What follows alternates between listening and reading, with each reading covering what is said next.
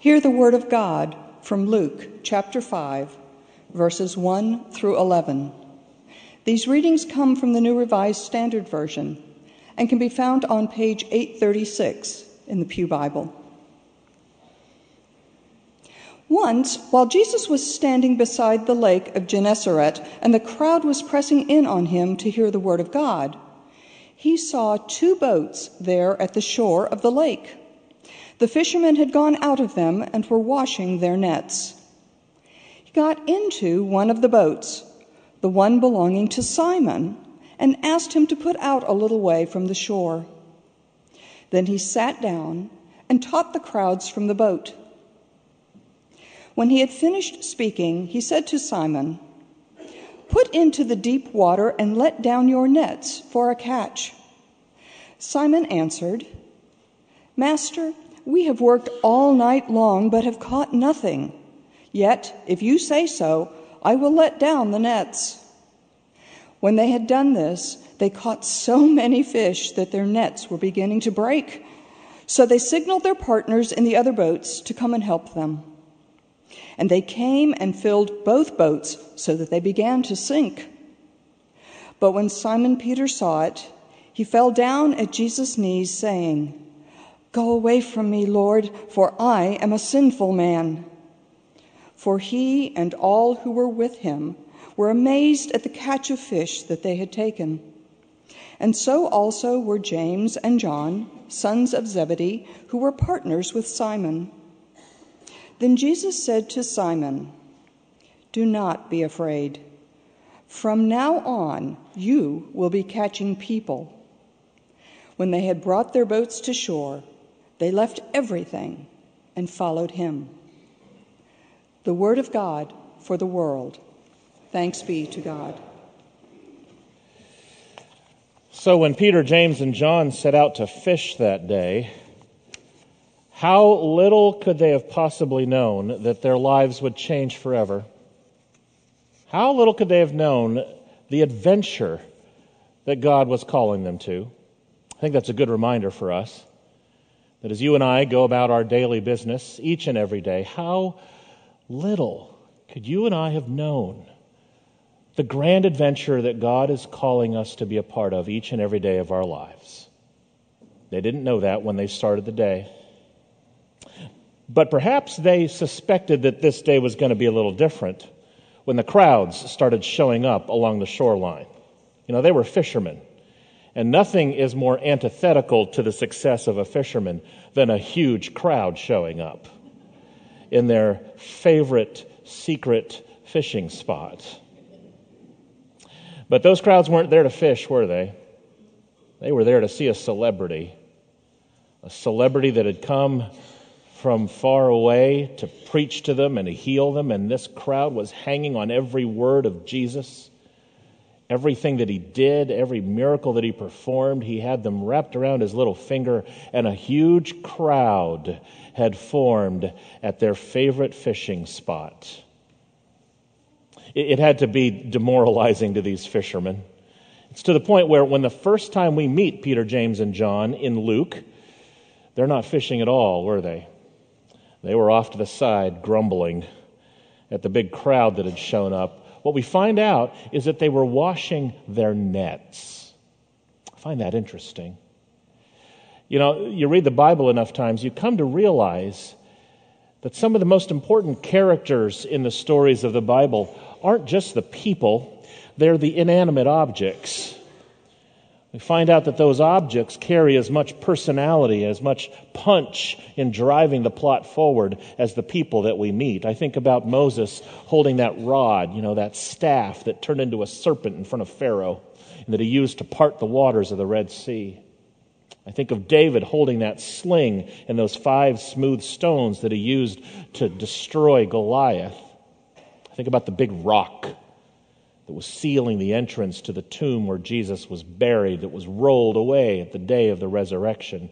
Sometimes it's those objects in these Bible stories that communicate real power to us. And I think that's what these nets are for us guideposts, little lessons for us to learn as we go on our adventure today. So I want to suggest to you that these three nets, that these nets offer three guideposts that you might want to keep track of in your adventure guide and your sermon bulletin insert this morning. Guidepost number one these nets remind us of our identity. Identity. That God made you and wants to use you. These nets symbolized the fullness of the identity of Peter, James, and John. It was not only their profession, these nets were not only their job as fishermen, it constituted their identity and their self worth and their contributions to society. You know, a big haul of fish would not only mean a big income for their families and food on the table, it would mean the way that they contributed to the wellness of the entire community. For them, their work was their worth. Their profession was their identity. And frankly, that's the way it is for you and me, right? We take our work very seriously. We hold our professions as badges of honor. When you meet someone for the first time and you engage in small talk with a stranger, inevitably the conversation moves in the direction of what do you do? What do you do for a living? What's your job? Because we always assume that a person has some kind of profession. And we make an inherent, intuitive connection between their profession and their identity. Well, the first thing we learn from this story of Peter, James, and John is that their identity did not come from their profession, it came from God. And Jesus came along one day to not only claim their work, but to claim their worth. Because think about it. Here's Peter, James, and John washing their nets, giving up on a whole day's of fishing. There's a big crowd here, and Jesus comes along, and what does Jesus ask them to do? He says to them, Hey, fellas, I'd like to borrow your boat. In other words, the crowd was so big that Jesus couldn't get a full view of everybody. He couldn't stand on the shoreline with the crowds and have everybody hear him or see him. So he said to the boys, Hey, put me on your boat, push me out a little bit into the water so that I could see everybody, so that they could see me and hear me. In other words, this is what Jesus was saying Fellas, I'd like to turn your boat into a pulpit. What a profound thing for Jesus to ask.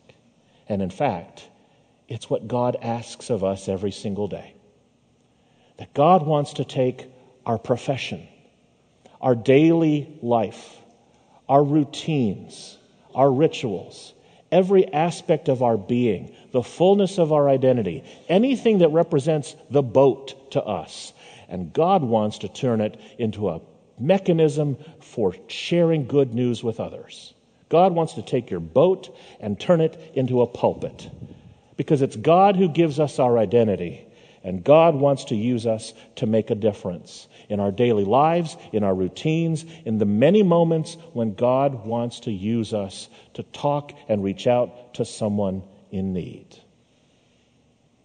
Here's an example. I'm part of a, a clergy covenant group with some dear close friends. They're other, they are other Methodist ministers in the state of Florida.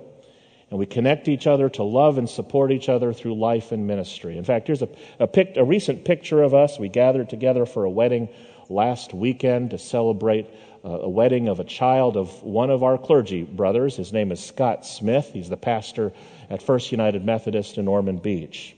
Our covenant group gets together twice a year but we interact with each other literally every day. We text each other words of support and prayer, checking in with each other, sharing wisdom, offering encouragement. And lately, we have even gone to synchronizing our daily devotionals with one another. We read the same scripture text every single morning, and then we text each other our thoughts, our questions, our insights, our words of, of challenge and encouragement.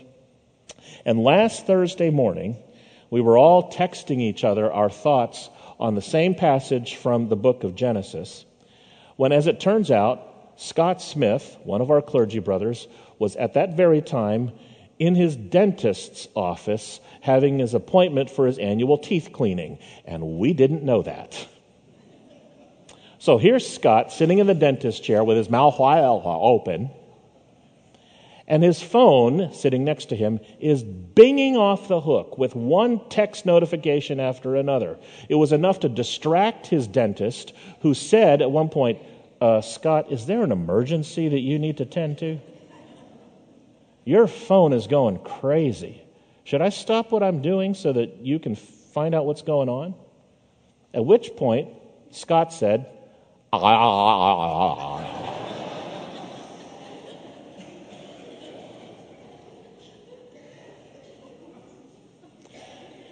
Now, it was in that moment that Scott realized something that God, in that very moment, was calling him to turn his boat into a pulpit, to take an ordinary moment out of his everyday life as an opportunity to talk to someone about Jesus. Because very easily, Scott could have said, Oh, it's nothing, or Oh, it's nothing. Or he could have said, it's, it's just some friends texting, it's not an emergency. But instead, my friend Scott said this Oh, it's just my Bible study group. We're just texting each other our ideas on this Bible verse that we're reading today. That's all he said. And that's all God needed. Because at that moment, God took that little moment to open up the kingdom of God in Scott's relationship with his dentist. Because then this dentist said, You know, it's been a long time since I've gone to church. And she started to unpack her history with the Christian faith. How she'd been on again and off again, and how deep down inside she was thinking maybe someday of going back to the church. And it was that moment when a whole world of opportunity was opened up to this dentist who was simply doing her job. I've got news for you. The adventure that God is calling us to is filled with moments like that each and every day, where God wants to take the ordinariness of our lives as opportunities to reach out to someone that only you and I can reach out to. And I'll acknowledge on behalf of all of us, this is scary stuff. Because sometimes, most of the time, the last thing we want to acknowledge to someone is that we're a Christian or that we go to a church to go up to someone. In fact, I know that the temptation for us is to say, you know what, I'm a Christian, but I'm not one of those Christians. Don't worry. Right? Or I go to a church, but I'm not pushy like those other Christians are. Or, or I follow Jesus, but I'm not crazy. You know? And so we use that as an excuse to not say anything at all. And you know what? We need to get over that. We need to get over that. Because think about all the opportunities that pass us by when God could use us to deeply impact someone else, when God simply wants to take our day and turn it into a moment for the gospel, when God wants to take our boats and turn them into pulpits, when God wants to take our dentist chairs and turn them into altar rails, when God wants to take our offices, our occupations, our jobs, and our careers and turn them into sacramental sanctuaries for the gospel to break through. That's what Peter, James, and John realized. And God was calling them to do something big. And they said yes. Guidepost number two persistence. God doesn't quit, and neither should you. Hmm? God doesn't quit, neither should you. You know, when you think about it, what was Jesus thinking when he called these disciples to be missionaries? There is nothing in the resume of a fisherman that suggests they would be good preachers. No offense to any fishermen here. But there is nothing in the CV of a fisherman that suggests they would be good church planters. But you know what? Jesus saw something in Peter, James, and John. He saw one thing in them, and it turns out it was the only thing Jesus needed to see, the only qualification they needed to have persistence. They didn't quit. The first thing Peter said to Jesus was, Look, Jesus, We've been at this fishing thing all night. Hasn't produced a single bite. We haven't slept a wink. We haven't caught a single fish. We have been at this all night. And that's all Jesus wanted to hear. Jesus wants to hear from us that we are not going to give up on God or give up on life because God has never quit on us. You know, we get fixated on success, on results, on achievement. So many of us are wired that way. And if you take a look at Peter, James, and John, they were failures at fishing, at least that night. And they admitted it as such to Jesus. But Jesus wasn't looking for their success. Jesus wasn't looking for their achievements. Jesus was simply looking for their willingness to be useful. I love what author John MacArthur has said. He said, I don't want to be successful, I want to be useful. And that's what we're called to be. Because we get fixated on success. The people around us get fixated on our success. But that is of secondary importance to Jesus. Jesus only wants us to be useful, a willingness to say yes. And being useful to God means that when we are discouraged, we will not throw in the towel. Being useful to God means that when times are tough, we will not take shortcuts. Being useful to God means that when we are burdened by darkness, discouragement, and disbelief, we will not give up on God and we will not give up on life. Because you know what? God has never given up on us. And so we can't give up on God. And it also means that when God calls us to do something, we need to do it, even if we don't get it. I mean, think about it. Here's Peter, James, and John. Now they have Jesus in the boat. Now they're in the middle of the lake. And Jesus, this preacher, this carpenter, decides to give these seasoned professionals some fishing advice. Can you imagine? This is Jesus saying to the disciples, Hey, fellas, you know what? You might want to pick up your nets and fish on the other side of the boat and try fishing in some deeper water. And we can just imagine cynical Peter saying to himself, Well, duh, Jesus. Thanks a lot for the advice. Remember, you're just the carpenter. We're the professionals. Why didn't we think of that? Fishing in the deeper water where there's more fish? Duh. But you know what? Peter didn't say that. Instead, Peter said yes. They picked up their nets. They threw it on the other side of the boat where there was more fish. And it turns out they were successful after all. Not just because they got more fish, but because they said yes to Jesus. That's why they were successful.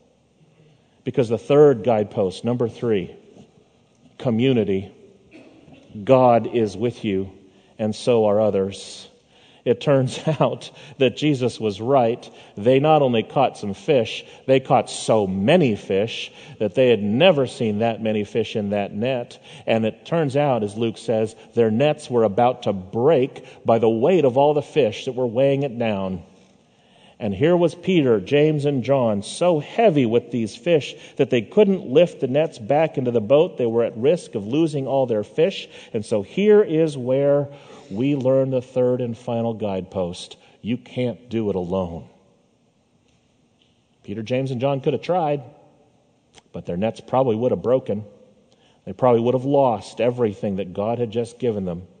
So, as it turns out, we learn at the end of this story that they weren't alone. There were other fishermen there. We didn't know that, but they did. So they called in the reinforcements, they called in the community. Some people who were probably right there in the boat, maybe there were other fishermen and other boats all around them, but the point is they brought in other help to surround them, and a community of people brought in those nets. And that's what you have too. Because as you go through your life, all throughout 2019, your nets will be full. There will be moments when your nets will be so heavy with moments of celebration or of struggle, with moments of great joy or of discouragement and sadness. And it'll be in those moments where you are tempted to try to haul those nets up on your own, and you'll realize that life alone is hard, but there's good news. You are surrounded by community. I mean, just look around you. This is why we gather here on Sunday mornings, because it's important for us to know that together we are here to worship God. And on this grand adventure that Jesus is calling you to, there are fellow sojourners on the way. There are fellow adventurers along your side. And that's why we're going to end our service the way we're going to end it with all of us taking a little trip together down the center aisle to this baptismal font.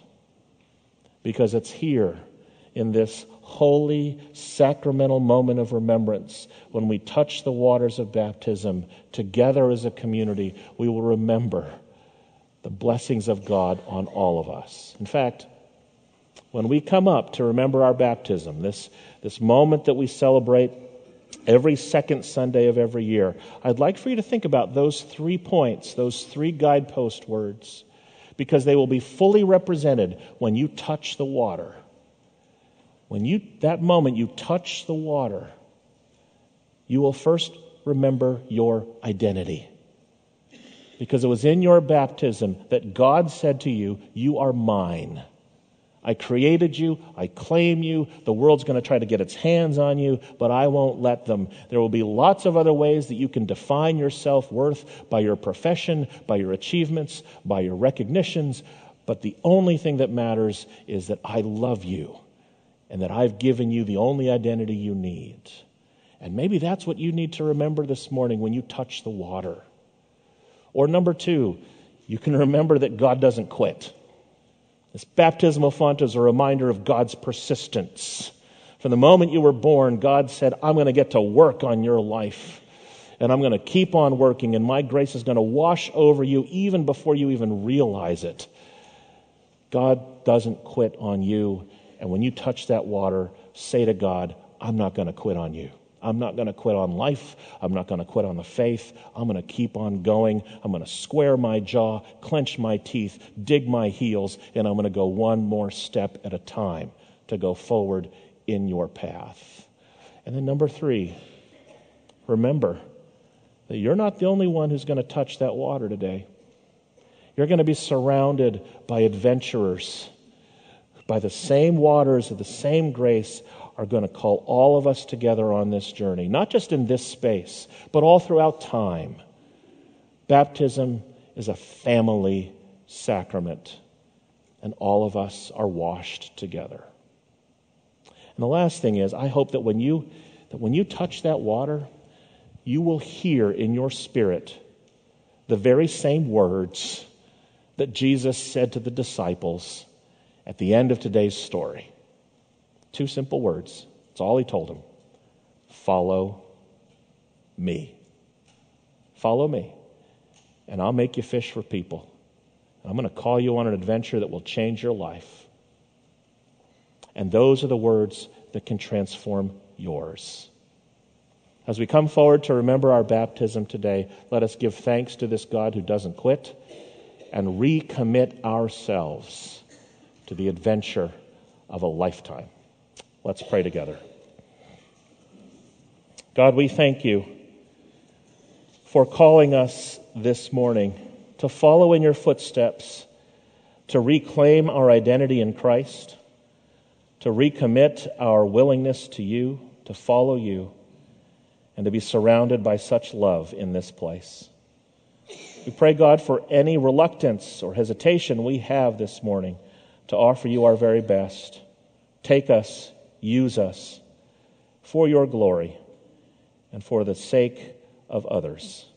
In Jesus' name we pray. And let all God's people say, Amen.